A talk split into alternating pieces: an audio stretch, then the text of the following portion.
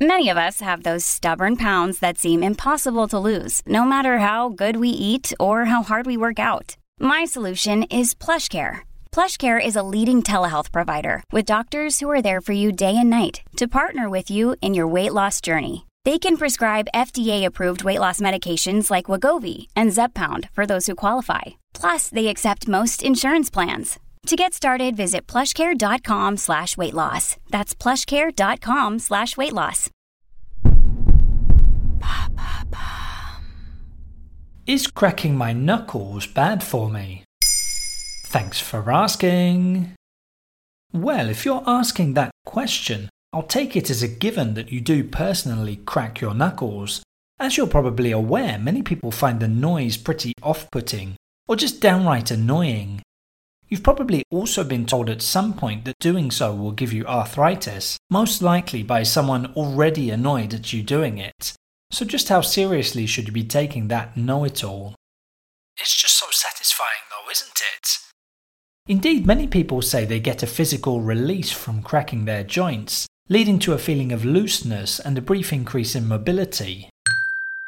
But a lot of the time, it's simply an unconscious habit, Various studies have been carried out on the prevalence of knuckle cracking, and they suggest that somewhere between a quarter and a half of all people do it. Men tend to do so more than women, according to the research. Where does that popping noise come from? That's actually been a topic of some debate over the years. One thing we know for sure, though, is that it has something to do with bubbles in the joints. Our knuckle joints are actually filled with synovial fluid, which contains dissolved gases like oxygen, nitrogen, and carbon dioxide. The fluid stops our finger bones from grinding on each other.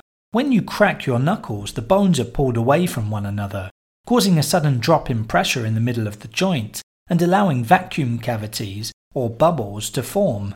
Some scientists have speculated that the forming of these cavities makes the distinctive popping sound when knuckles are cracked. Back in 2015, researchers at the University of Alberta proved it by pulling the fingers of a test subject inside an MRI machine. But more recent research suggests it's actually the collapse of those bubbles in the joints behind the noise, rather than their formation. The study, published in scientific reports, was backed up by mathematical formulas.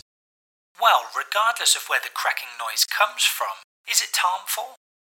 There actually hasn't been a lot of formal research to know for sure, and some studies have relied on simply asking people whether they had been regular knuckle crackers for a long period of time. But medical experts tend to agree that the health risks of knuckle cracking are minimal, particularly when it comes to a serious condition like arthritis.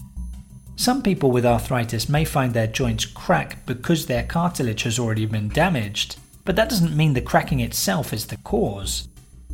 A recent women's health article reviewed by Dr. Elaine Husni of the Cleveland Clinic suggested that knuckle cracking can lead to joint laxity. Pain from that might sometimes be mistaken for symptoms of arthritis. So while there may not be any significant benefits to knuckle cracking, don't feel like you have to stop for health reasons. Just try not to drive your friends, colleagues, or family members crazy if you can help it. There you have it. Now you know whether cracking your knuckles is bad for you. In under three minutes, we answer your questions and help you understand the true meaning behind the trends, concepts, and acronyms that are making headlines. Listen along and you will really know for sure.